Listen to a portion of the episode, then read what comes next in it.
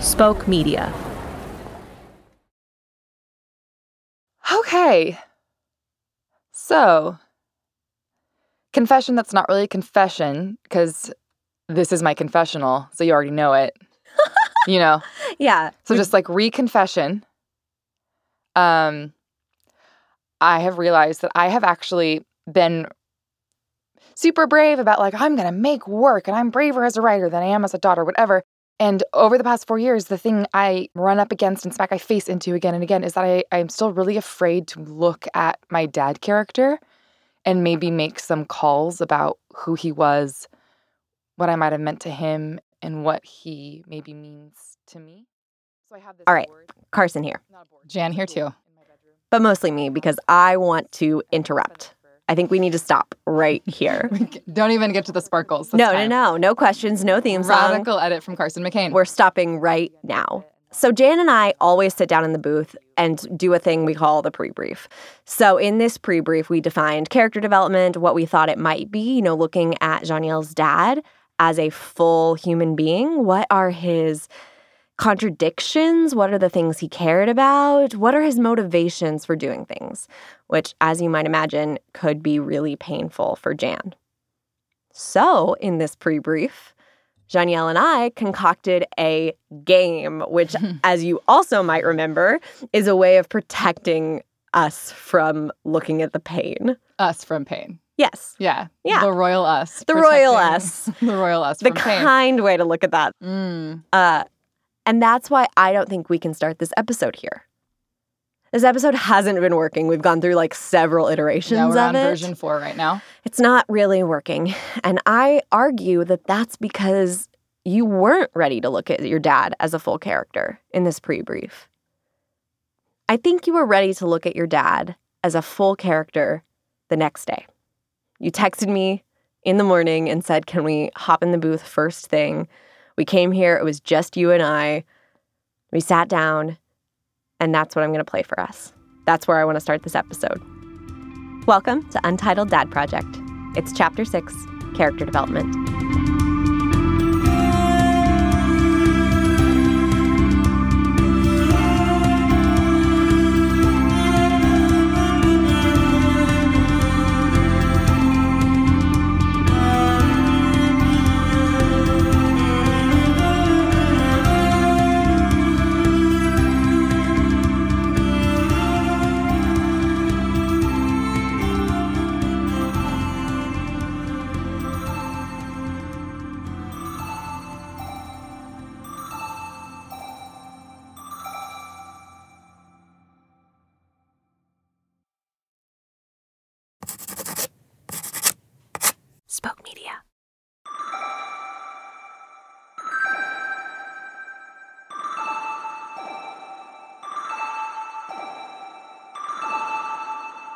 Set the scene, we had finished the pre brief on character development, and Janielle and I went home.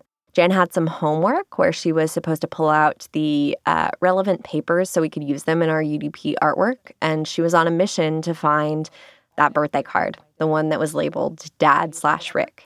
So the next morning, she asks to hop in the booth first thing. Here I found this and I have been in a weird funk about it ever since.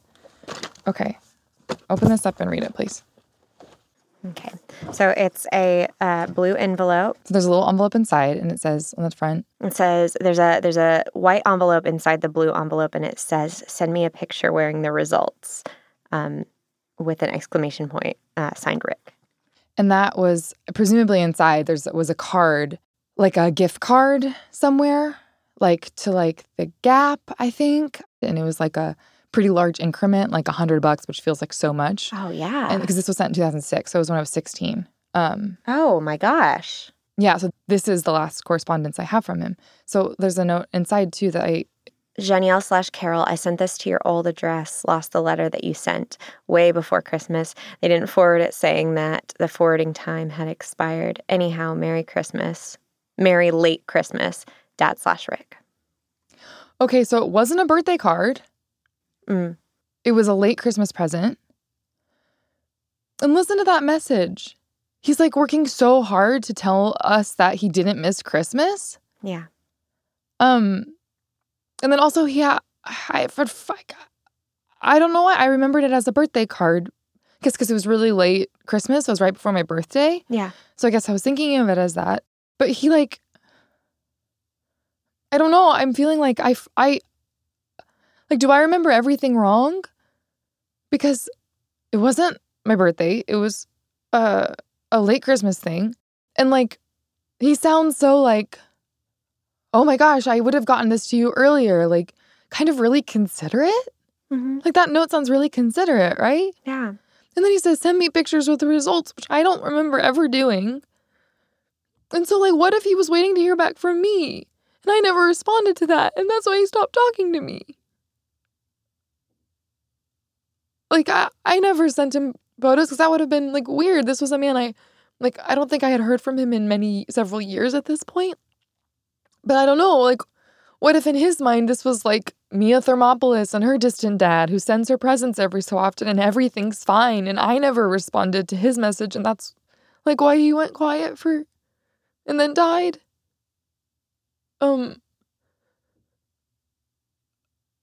I like I feel like I'm crazy. I don't remember him caring, but this kind of sounds like he cares, right? It it does. It sounds like like it sounds like he cared that you got this. Yeah, and I never responded. But I don't think that that I mean, the thing that it's the thing that I think we've said over and over is that, like it's not your job. It wasn't your job. You deserved a dad who showed up. Even if you didn't send pictures because it is kind of weird. It is kind of weird. But here's the, but that has a return address. It doesn't have his uh, like condo or apartment number, but it has like the building number. Yeah. And I guess I just hadn't realized like I had his building number. I just always thought he could come find me and he never did, but I could have sent something back. I could have sent a thank you note. I could have I guess I'm just wondering like did I flatten everything in my grief? Like did I PDF everything down to a much simpler thing that is my dad abandoned me and didn't care about me and didn't tell anyone about me. But did he like care about me and and like kind of try to reach out in his way and and that I never sort of reciprocated and so he just eventually tapered off like I mean, I don't I don't think so because the whole what he says versus what he does, right? Like he said, send me a picture of the results and he said I wanted to get this to you before Christmas and I didn't and I'm, you know, yeah. he doesn't really say he's sorry, but like he says Merry Christmas and but that doesn't change the fact that he still abandoned you. Yeah. Like that this was 10 years before he died. Yeah. A grown man does not hold a grudge Yeah. or shouldn't hold a grudge that you didn't send a photo of something you got at the Gap. Yeah. I get yeah. Yes, okay. If I'm thinking of him as a larger character, I guess I didn't realize that allowing for the fact that he might have also been like a kind of thoughtful, sweet guy would also just hurt so bad. I didn't think about that part, or I didn't expect it. Um, I didn't expect finding out or realizing that my dad might be kind of also capable of great love uh, would hurt so bad. Why does that hurt so bad? I guess because it's something else I lost. Yeah. Maybe I could have had like a fourth of a good dad. Instead of n- none at all. Like maybe he wanted to know me too. Why hadn't I thought of that till now? What if he would have been thrilled to hear from me when I sent him an email? What if he would have been so happy to know me before he died?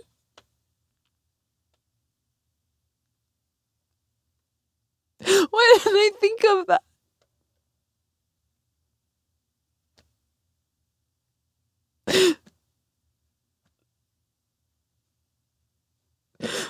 I feel like it would have been easier if he was just an asshole. Maybe he was an asshole who really would have loved to hear from me. I never responded or never reached out.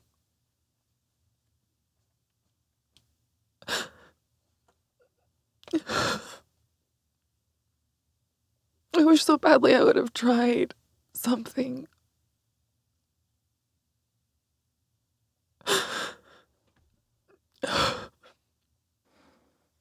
I just, like, when I read this, I just wish he would have tried something.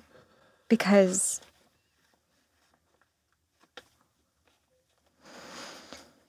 Like, I think everything you're saying is true. And I think this does sound like a man who probably would have liked to know you. And maybe he would have been thrilled to get an email from you. Um, but he's a man who Googled you and you're not hard to find. Yeah, I'm not hard to find at all. I'm the only me on Facebook. Yeah. And I I think I want to give validation to everything you're feeling because like it is an immense loss and an immense regret and also like he might have been thrilled to hear from you but he's still enough of a bad dad that he didn't take the initiative and I think that was still his responsibility. Yeah. Are you saying that we don't need more blame in the story? Yeah. What I do think is useful is like maybe considering things about this man that I might have missed.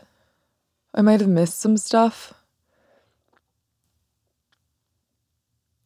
Whole people are are a lot more painful to reckon with than like concepts. And just flat out irresponsible narcissists are a lot easier to understand than like people who are capable of like putting this much thought into a little message. Hmm. I also just like can I figure out my story if I remember stuff wrong? Yeah, you can. But can I though? Yeah. What if I'm wrong about my own life and so many and what I've seen? I don't know that it matters How so? because just like we talked about with Robert and your mom, a story isn't what happens, it's how it happens. Okay, so what what the card I might have misremembered, but the how it impacted me I remember. Yeah. which is I felt like, oh, this guy's popping into my life and he's doing it in a way that makes it seem like this is normal hmm when it wasn't. And I didn't ever know if he if or when he was gonna show up. Those things that you're saying right now, your experience of this is far more important to the truth of your story than the fact that this was an actual Christmas card. You know? He also he doesn't apologize in this note. He doesn't say sorry. He says this is what happened and anyway, Merry Christmas.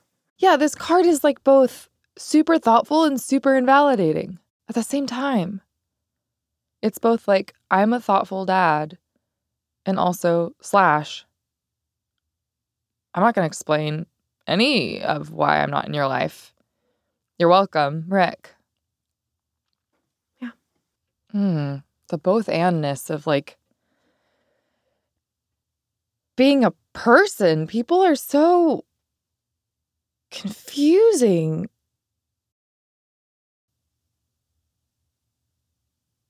Like, if you think someone's worthy of your attention at Christmas and of giving a gift, and you think they're worth an explanation for why it's late, why wouldn't you think they were worth telling people about, or like talking to, or explaining yourself to, or making yourself known to? That's really confusing.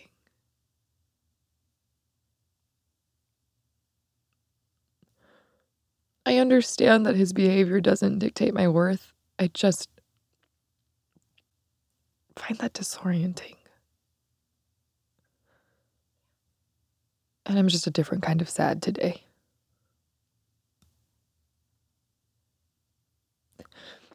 And I wish I had known him, and I wish he had known, made himself known to me.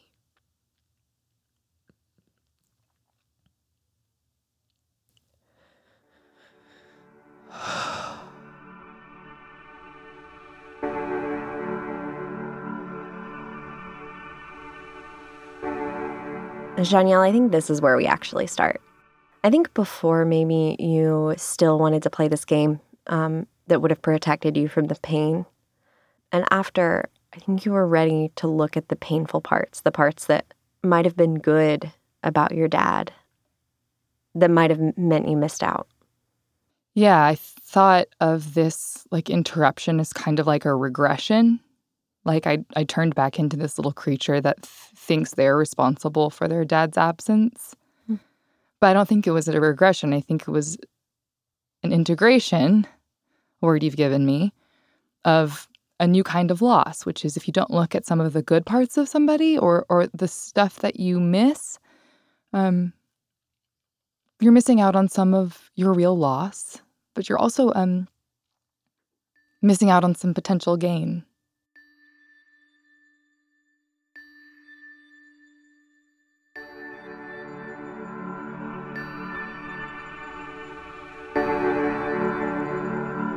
Let's take a quick break. We'll be right back.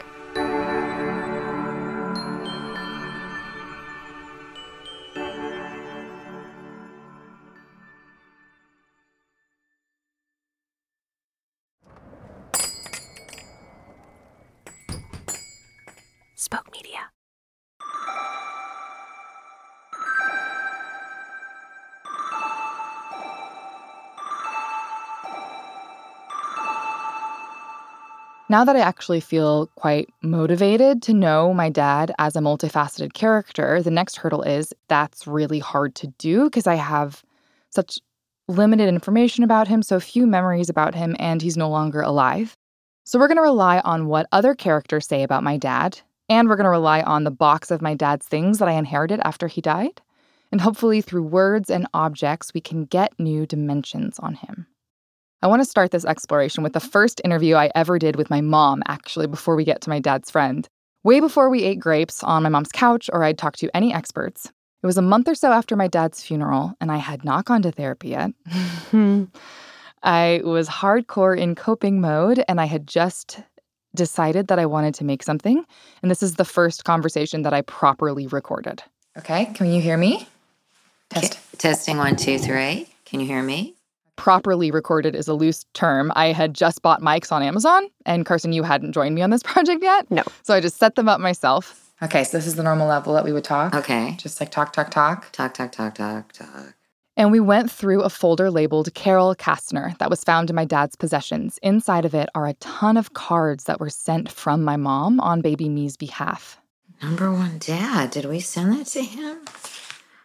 I need you to read this card because Dad, God sure must love you a lot to have given you someone like me. Was that like the most passive aggressive thing you've ever said? no, I didn't mean it passive aggressively. My mom swears that she didn't pick these cards and Bible verses passive aggressively. There was just a limited selection in the church bookstore. I don't even remember doing all this. You did. Look at all these. He saved every single one. It's just so, yeah. It is good to know he saved it. The just man walketh in his integrity. it was so hard to find a card, Danielle. So this one, it was like, ta-da! Happy Valentine's Day to the world's best dad. First giant dash of nuance I want to consider as we think about my dad character. There's something in him that was compelled to keep all of these cards what would you call that? A softness? A tenderness? Whatever it is that wanted him to keep these cards in this manila folders may be the same thing that wanted a photo of me and my Old Navy gift card purchases. There's some some tenderness, some desire that made him save all this. Whatever that tenderness is, it is real. It is not bigger than his choice to not be in my life, but it is real and it is complicated next to that choice. It, right? Just I just Rick was just um a what do you say where there's uh, not a paradox. Maybe a mystery. I, I can't the word i'm thinking of is just escapes me but rick was Oh. kind of like a a mystery to me. I think one time he said he was ashamed that he didn't have a job so he would stay away. I don't know. I think that was part of it that he because he couldn't provide and he couldn't he couldn't do it all the um what's her name um she said rick is the kind of person if he couldn't do it all the way He wouldn't right do way it. he wouldn't do it at all Yeah. Which is really funny though. procrastinates though too But then like wasn't that exactly what we saw in me when like I was gonna reach out to him, but I wanted to do it perfectly. oh, how So I kept putting it off and I kept putting it off and I didn't want to like you were like, it's it's Father's Day, reach out to him. I was like, I'm not gonna just like call him on Father's Day. Like I want to send him like a really thoughtful email. And like I was like, don't worry, I'm gonna do it. I'm gonna do it for like six months. And but I didn't want to do it unless I could do it perfectly. You know, I just I just wonder if that perfectionism, if I got that from him. perhaps Yeah. perhaps In a classical story structure, you talk about a protagonist's hubris, which is their fatal flaw, and it's usually almost always related to their pride. And I think my dad character and I have the same hubris. I know the desire for perfection and excellence that is so uh, palpable in your body that when you screw up, you're filled with all this shame that just washes over you. So then you decide, well, of course you have to fix it, but you have to fix it perfectly and excellently. And you'll definitely fix it better and more thoughtfully later. And then it's later, and then more later happens. And so much time has gone by that now you better fix it even more perfectly to make up for all the time that's gone by. And you can't. And the shame is eating you alive. And meanwhile, there's just a person out there in the world who, while you're in your shame spiral of, of, of hoping that you can eventually be perfect, they're just wondering, like, where did you go? You just left me hanging. I know that exact feeling well. And when I think about a thing that I have failed and I haven't fixed yet, like a text that I haven't replied to and I, I know it's in my phone and I remember it all of a sudden while I'm washing dishes, the shame that washes over me, it's like the back of my neck down into my belly and then it lodges back up in my throat. And I want us just to imagine for a moment if that text message we hadn't sent was a human child. What must that have felt like when my dad thought about me when he was washing dishes? And I know now that the freedom from all of that shame cycle is not in being perfect and better later, it's in being completely honest about where I am now. But I did not know that then. My mom and I talk about it, what I would have said, and I am full hubris. It would have been perfect, you guys. It would have been noble. It would have been honorable. It would have been excellent. The biggest regret I have is that he never will never know that I wasn't angry at him. Mm-hmm. I had no anger towards him. I have a beautiful life. And I have a wonderful family and I have amazing friends and I I walk through the world glad that I exist in it. I don't walk through the world sort of believing that my life could have been better had this man had provided for me or been a part of my life. You know, it wasn't that at all. And I just wanted to sort of take a weight off of him. I want to like gently hug and throttle past me. Like she feels all this pain that she didn't let him off the hook. That seems so noble, doesn't it? I want to shake her and be like, we're not that noble. We have anger towards this man. Like, God bless, I believed that. Yeah, you did. And I I wasn't ready to forgive him. I still now am barely ready to forgive him. What was I thinking? You know what this is? I think this was me trying on a story. What if my story is my life was fine without him and everything was great and I'm actually doing amazing, you guys, but I do have this searing remorse and regret in my belly that I don't know how to explain and it's opened up and it's going to swallow me whole. That must be remorse and regret that I didn't let him off the hook and I never sent it's somewhere around that email and so that's probably it. Yeah, I have deep pain, and it was that I didn't tell him that I didn't have any pain. Yeah. I can hear past Jan equating not being sad as being safer and better and nobler. as if the anger and the sadness were something that we wouldn't even consider that we have because we're happy. We have a wonderful life, right? Oh, and now I'm painfully aware that the whole point of my story is that a wonderful life can contain tremendous sadness and pain. Wow. That was the first draft of this story. Thank God we've been revising it.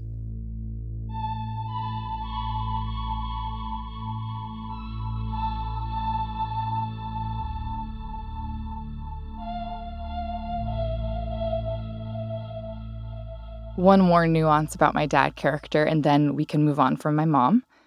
I didn't apparently just inherit his hubris. I also got another quality. It's him He had, a, laughing. he had a beautiful laugh. He had a beautiful, deep, hearty laugh. And when you were like, gosh, you were just a few months old or something, this deep, hearty laugh came out of you. And I'm like, going, oh my gosh. it sounded Funny. just like him.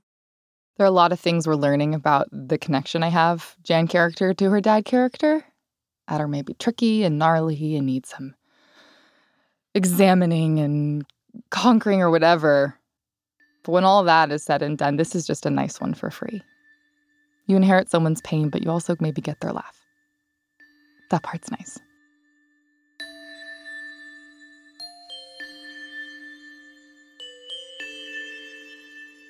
Let's take a break here for some ads, and when we come back, we're going to talk to one of Dad character's friends about the Rick he knew.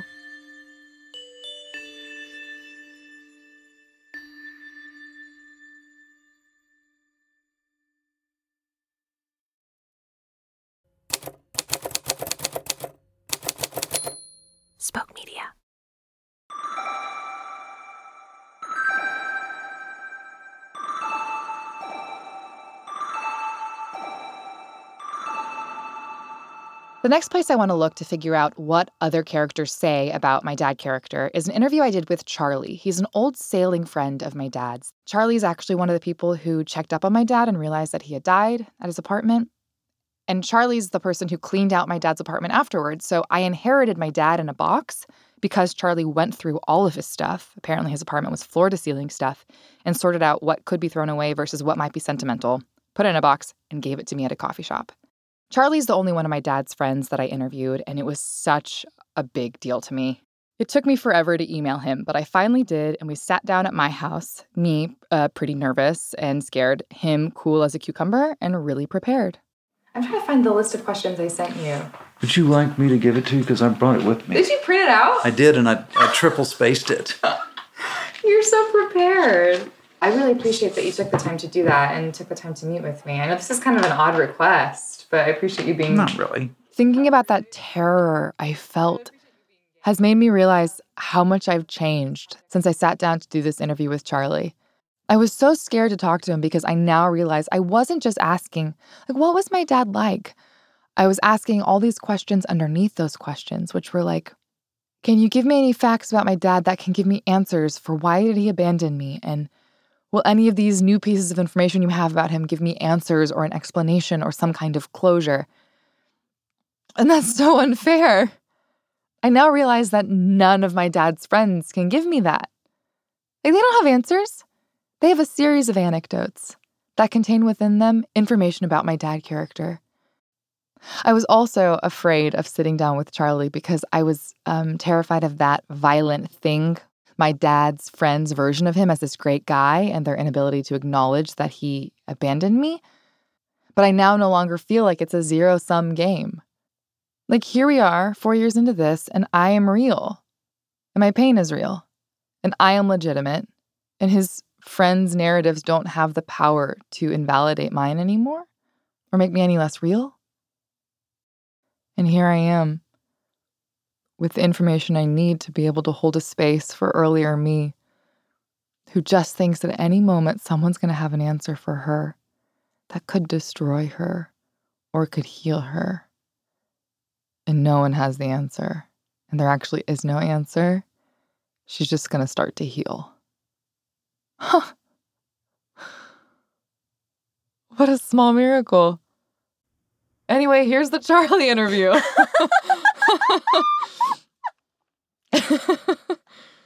But for real though, but for real, what I want to do is I want to listen to this interview with Charlie as a person who has information about my dad, kind of no more, no less.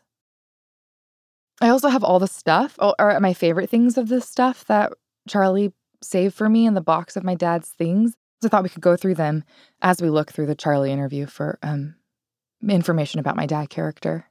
Or I guess we can call him Rick character. We can just call him Rick. I think we call him Rick. Okay, the first thing about Rick Rick was a sailor. When we were sailing together, sailor. He worked to sail. Really wonderful sailor. A level sailor. Typical sailing type stuff. Charlie talks so much about sailing. Unrelated questions, some of them deeply emotional to me, all lead back to sailing. Everything.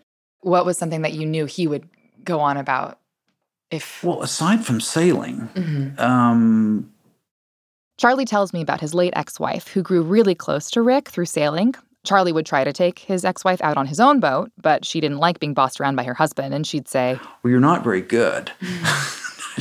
she said, he's much better. He always wins. And I said, well, that's Rick. I said, he's a good friend of mine. Why don't you go talk to him? You can go sail with him. And she did. And it was just the most perfect relationship. I mean, she was a sponge for learning, and he was a great teacher. Yeah. And they had so much fun, and they beat us um, all the time. You get this picture of Rick as this just precise, excellent perfectionist who could command a ship and boss someone around, but they wouldn't mind because they were killing it. And she she'd laugh about it. In fact, he was so precise on all this stuff. And this boat is is a very difficult boat to sell to sail. it? A Shields, Shields. one design. I mean, he's got a national championship in this boat, which is a big deal for somebody from a lake. So I've got this box full of his sailing trophies, and I don't know if I picked the most prestigious or valuable ones, but I selected the coolest looking ones. This one's a big sailor, the Old Man of the Sea, the 1981 regatta. He got fourth. Rick Tears, Blitz Crew in 1970, 1990 Shields Fall Regatta. So he got second. I would have been maybe like eight to 10 months old. I don't know anything, but the trophies are really cool. The trophies are beautiful. I went through and picked all the prettiest ones, and now they're just sitting around my house. And if people ask me about them, I say, "Oh, my dad was a sailor, and he won all these." It's just kind of nice. Yeah. The next thing I learned from Charlie, Rick was fun. Charlie's late ex-wife liked to get Rick and Charlie and all their friends together. And she was a collector of, as she called it, difficult, entertaining men, which Rick certainly fit into that category. And she she liked to cook, so we used to get together pretty often during the week, and you know she'd cook a roast or something like that, drink lots of wine, and you know we also smoked pot a fair amount. My dad smoked pot Oh yes. a lot. Well, he would when he was with us. Oh my god, that's so great! Like, what was he like when he was high? Oh, he's hilarious. Really? How He, he, he christened the device Dr. Bong. okay. And we just, you know, I can still see him just coughing, um, you know, trying to keep up with Pat and stuff. And it was just, it was a very, very happy thing. The whole, And so just a dimensional snapshot of my dad. I just didn't think this was going to be a part of it. Just him with his buddies around a pot roast, smoking pot, having a oh, I hope they called it like a pot roast. Ah. That if not, that was a missed opportunity. with Dr. Bong. Yeah, he just seems like a kind of fun, a difficult, entertaining man. How how was wha- how was my dad a difficult, entertaining well, I mean, man? there was no lack of opinions in the group and expressing them. It was, this was not a bunch of shrinking violets. What was um my dad really passionate about, or what what was something that you knew he would go on about? If Well, aside from sailing, Mhm. um, the other thing was art, which always surprised me. Very interested in all that. And he, in fact, when she and I came back to Dallas, he was always trying to get us to go to various art things. And that's kind of when I found out about about his mom. So his mom, Ruth Tears, is like a kind of famous oil pastelist. Isn't that cool? I I love have- it. So you can see here this. Do you see Jenny? Oh yeah. Oil by Ruth Tears. So this is a tiny picture of this giant painting I, re- I inherited. It's not a painting; it's a, a vinyl replica of a painting mm-hmm. because it got it was inducted into the permanent collection at the Dallas Museum of Art.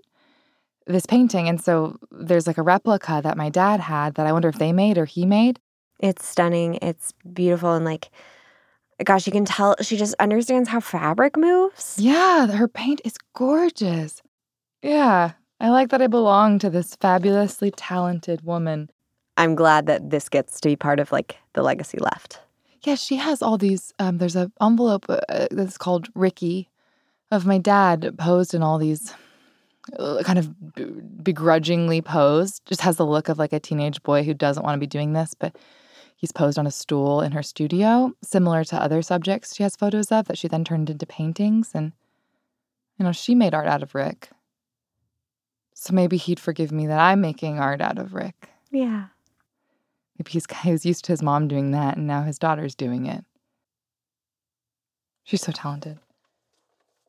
We should go to the DMA and see if we can find it. I mean, it's tucked away. The permanent collection isn't like on display. Yeah. Maybe they'd let us look at it. That would be we should Maybe really I could that. say I'm Ruth Tears' granddaughter. That'd be kind of cool to say. Yeah. Yeah, that'd be cool to say. I've never said that before. I've never heard you say it before. that would be a cool thing to say. It's like when people get married and they use their new married name for the first time. It would be kind of cool to use my like I'm Rick Tears' daughter name for the first time somewhere. Carson, am I a difficult, entertaining woman? yes. am I really? Yes. That's great. Maybe I get that from him. Yeah. How interesting. Uh, Did Rick talk about his mom at all? Her art making? A little bit, not a whole lot. Um, more about his dad. I knew that his dad, and you, I don't know whether you know this, but he was on the Manhattan Project. Rick's father was an engineer who was apparently really intelligent, intelligent enough to work in the Manhattan Project, which you've got to be smart to get that gig. And he was an award winning, record holding chess player. I did some Googles. He played Bobby Fischer. He lost, but he still played him. That's incredible. So he's like a very smart, meticulous dude. So I knew that he was a pretty phenomenal intellect. And his mom was a successful painter. I'm going, well, that's an interesting genetic hmm.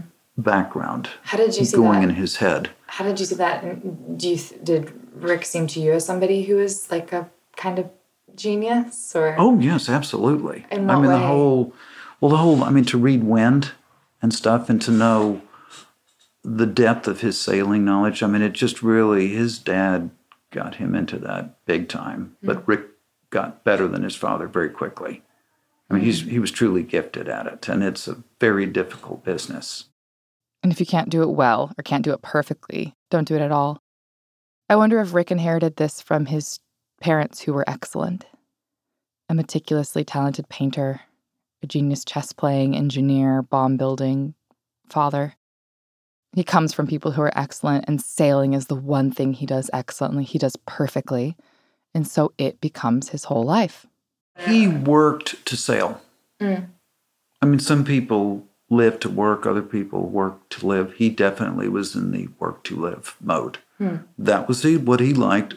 You know, frequently had money issues with the people that he worked for and the and data, you know, for IBM and various other things. But it was it, his focus was that hobby. As Charlie was talking about my dad's lack of interest in work and complete dedication to sailing, I asked him a question that definitely had a bigger question behind it. Is it really expensive to be a sailor? Oh my God, yes. Yeah. I remember having like a weird feeling in the back of my throat when I asked that question. Cuz the the question behind the question I'm actually asking here that I know Charlie is not picking up at all is so if he wasn't paying child support, was he finding ways to pour buckets of money into this hobby and making sure that he didn't have to show up in court so it did never end up supporting me? That's the question I'm asking behind this question. And Charlie's not picking up, not picking that up. He he does explain though that my dad um like wasn't somebody who was pouring buckets of money into this. He wasn't like a millionaire participating in a millionaire's hobby. He was like on people's crew, and Charlie doesn't think my dad ever actually owned a boat. He just borrowed other people's boats. Yeah. Yeah, I remember being really angry about this answer. Because even if he wasn't independently wealthy, like didn't own a boat, he still chose to put his money there. Or his time, Yeah. his resources. And zoom out, he chose to invest in the thing he could do perfectly, as opposed to the thing that maybe he was, he had some shame attached to. Yeah. That sounds like a person to me. It feels like two scenes next to each other. And you can feel so much anger at the man who's sailing when he could be supporting you.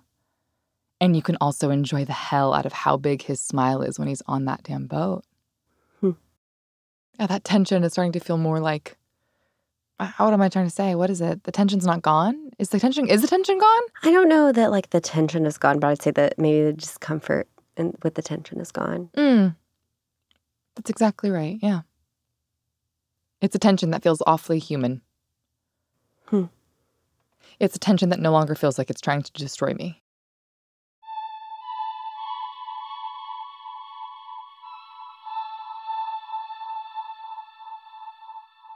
Back to Charlie, I ask him if he was making a film and casting a Rick character, what would he tell the actor portraying him? What is essential to getting Rick right? Nobody in a room who met him would forget him.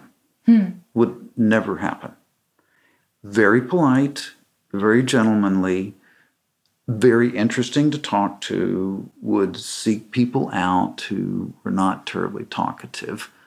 And his laugh is probably the most infectious thing of them all. I hmm. mean, you, in this question, it's like, you know, what do you, what's something characteristic you remember? Well, it's that one, His laugh. preceded by a look. What was the look? It was kind of an arched look, and then he'd look sideways and just do that laugh at Fierce that you could hear all the way across the room. What, what did it what did it sound like? It was like, ha, ha, ha, ha, ha. I mean, just a real honest belly laugh that would just go on, and you just you could not help but laugh, even if you were the butt of the joke. He would have enjoyed you very much. You think so? Oh yeah. How so? I mean, just if he could have gotten you out on a sailboat, I think he would have just gotten a huge kick out of you because I, I find you quite an engaging, nice, smart, funny person. Um, I mean, it's just it's a nice bit of him that's still with us. He seems interesting. Like not as a dad. Bad dad. But like a kind of cool Rick. And I wish he had been brave enough to just decide to be in my life because I think we would have had fun going to art shows. I think you would have too. I would have loved to have gone on a boat. That would have been cool. I would have Instagrammed the hell out of that, taught him what Instagram was. Like, it would have been fun. And I wish he had been brave enough to decide to be in my life. I wish he had been less ashamed. Me too. That would have been cool, huh? I wish he would have been brave enough to be an imperfect dad instead of pouring all his energy into being the perfect Rick. Yeah. Yes. Thank you for putting that to words. if he had ventured onto the other side of that slash, we would have had fun. I let Charlie in on how awful the funerals were for me, hoping, I think, the question inside the question in my temerarious little Jan heart that he could make sense of it for me from the perspective of one of my dad's friends. And then I felt like I walked in and sort of wrinkled the like beautiful bow everyone wants to tie someone in after they've gone. You know, you want to mourn mm, someone. I and- mean, it's just you know the the whole way he died and all that stuff is just terribly, terribly sad to all of us. yeah. I mean, just by himself. yeah. Yeah, didn't want to bother anybody. Wouldn't call anybody. Because he was he was in trouble. I mean, his throat cancer had come back and was just in bad shape, and he, he just was stiff upper lip the whole way. Yeah. I never knew that, that Yeah. that was going on. That must have felt um I imagine that was a hard thing to have mourn somebody when you realize you could have you could have been there at the end with them but they didn't call. Right, right. Or at least, you know, I got a bit of a problem, but, you know, wouldn't let me in the house because he was embarrassed about it. Um, and it's just like, you know, there was no, none of us had talked to him for several weeks. Yeah. And that was unnerving. It was like, okay, what's going on here? Again, that horrifying scene at the funeral. I've been focused on my point of view. I hadn't considered that his friends might have also been feeling really disoriented too, wondering how come he didn't let us in at the end, the way he died. How come he couldn't tell us that he was dying? That group of characters on the dock, they were reaching too. Yeah, it's occurring to me now that maybe the question that they asked, you know, like, how come we didn't know about you? That was really hard for you to hear at that time was actually maybe a horrible, horrible phrasing of the sentiment, which is, I wish my friend would have told me that he had a daughter. Mm-hmm. Yeah. How come he kept us out from his life? How come he didn't let us in when he died? Yeah. They must have felt such a disorientation too. Wow. How come we didn't know about you? What if I could have responded, I don't know why he didn't tell you about me. How strange and painful that must be for you.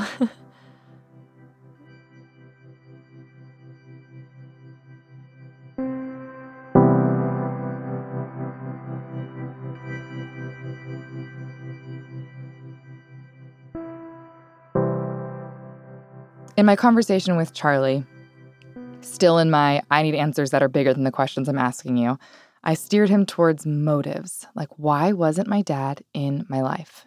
My vote would be with embarrassment and feeling inadequate as a provider father. Yeah. And it just kind of got easier is not the right word, but it became like, you know, you you're busy with the rest of your life. You're busy with sailing. You're doing this and all this stuff, and you just kind of put it out of your mind. Yeah, I can relate to that. Like when this many people say something about a character, you're kind of inclined to recognize a pattern or a trend. Yeah. I think it's the shame that kept him away. I was ashamed of dot dot dot myself. The soap opera scene was right. You both missed out, Yeah. Both of you. Him as much as you. Well, I guess. Uh, what do you mean? He missed out on on growing up, and so, I mean, watching you grow up, his own daughter. Yeah. and I think you're very cool. Yeah. And he just missed out, and it's just it's a real shame that that connection was never made. Because Yeah. you would have gotten so much from him, just so funny, so smart, so wonderful, so. You always learned something with him, and you're always mentally challenged. You, just couldn't be slack with him, Yeah. I um. and you would have enjoyed that yeah, I think I probably would have. because you're pretty intense, Yeah. Yeah. and feel he's very intense. Yeah.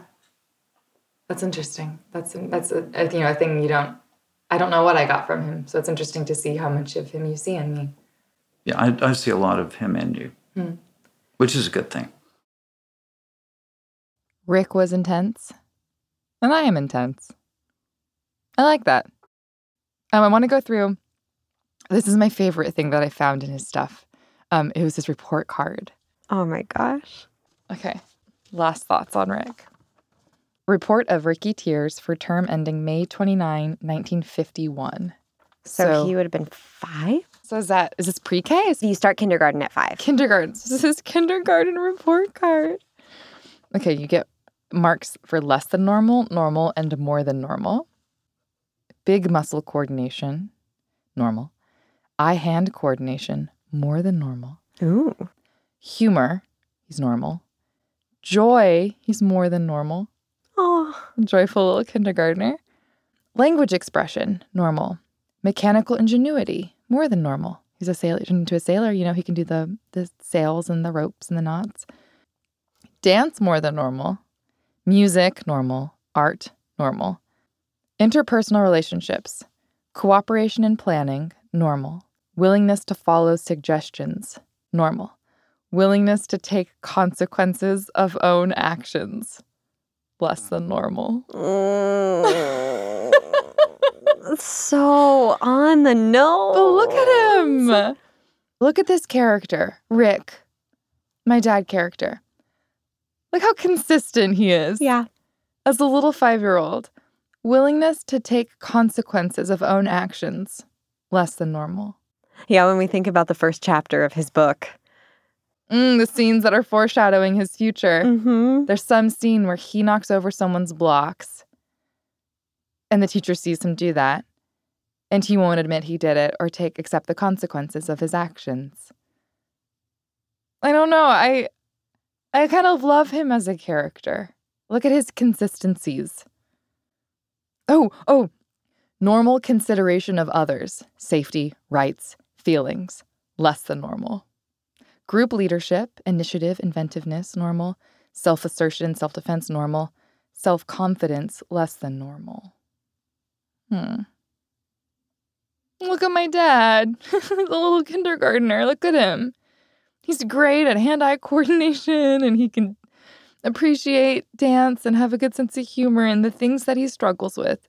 His willingness to take consequences of his own actions, a normal consideration of others, their safety, their rights, their feelings, and his self confidence. That's my dad. That's what he was bad at. Those are his weaknesses. Yeah, just that just checks out throughout everything we've talked about. Yeah. It takes a lot of self confidence to be imperfect and let people in. My dad died alone, completely alone. And if we look at that scene of this character's life, I wonder if he thought, I should have let people in. I wish someone was here right now. I wish I had a daughter who I had just tried to, and she could be here holding my hand right now and I could tell her some final things. I wonder if he thought, I wish I had told my friends this was going on and just asked if someone could come over and be with me. Or I wonder if he thought, yes, this is what I wanted. No one will ever see me in pain. They'll remember me as perfect. They'll never know. I don't know. But I know which one I'm going to do. This process has been so imperfect. And I don't know what I'm doing, and I'm not always doing it well. But I've let you in, I've let other people in. I'm braver than he was. Yeah. I think that's undeniable. I'm gonna die having been known and having been loved for my imperfections too. I don't know how I'm gonna die, but um, I will get to be known, which is a gift. I think he would have really liked me. I know I would have been there if he needed me at the end. He would have gotten that had he been braver, and I wish he had been. I hope we all are braver. Do you want to know his play and pastimes indoors? Please. Trains, blocks, screws and bolts, puzzles, hmm. and dramatic play. Oh. I love dramatic play. God bless my sweet little baby dad when he was five. I can picture him, I can love him. This Rick character. He's just awfully human, isn't he? Robert said that really good characters teach us tremendously what it is to be a human being. I think my dad has taught me tremendously what it is to be a human being. And I'd like to be a different human being than him, but not entirely, though. Some of these things I'll keep with me.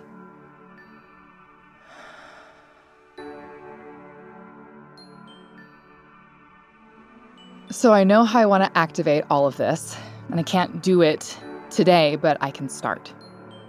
I want to do the funeral for my dad.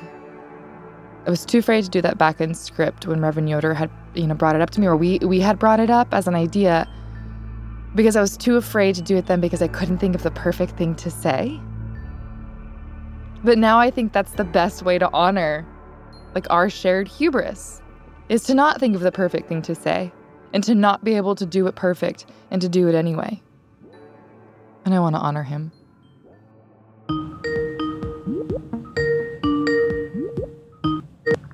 Hello. Hello? Oh, hey, hello. Hey, Hey, Reverend Yoder, how are you?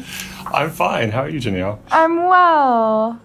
Um, as it turns out, uh, like several years later after we talked last, finally ready to plan my own funeral. Yes. Uh, because um, my dad finally feels like like my deceased loved one. yeah. Um, and you talked so meaningfully about the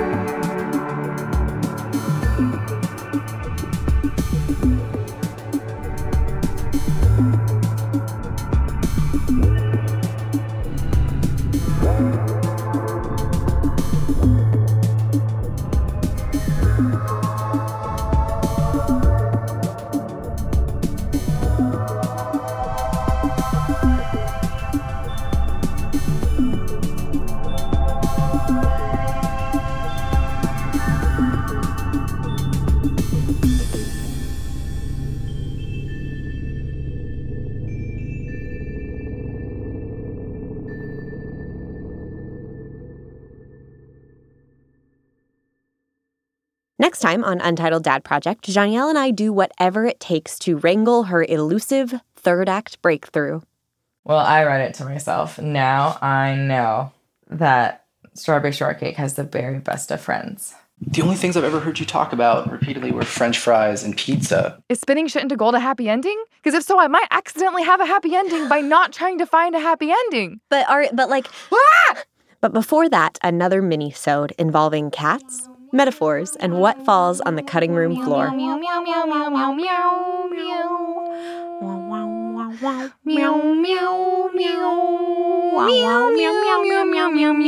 It'll make sense soon. See you next week.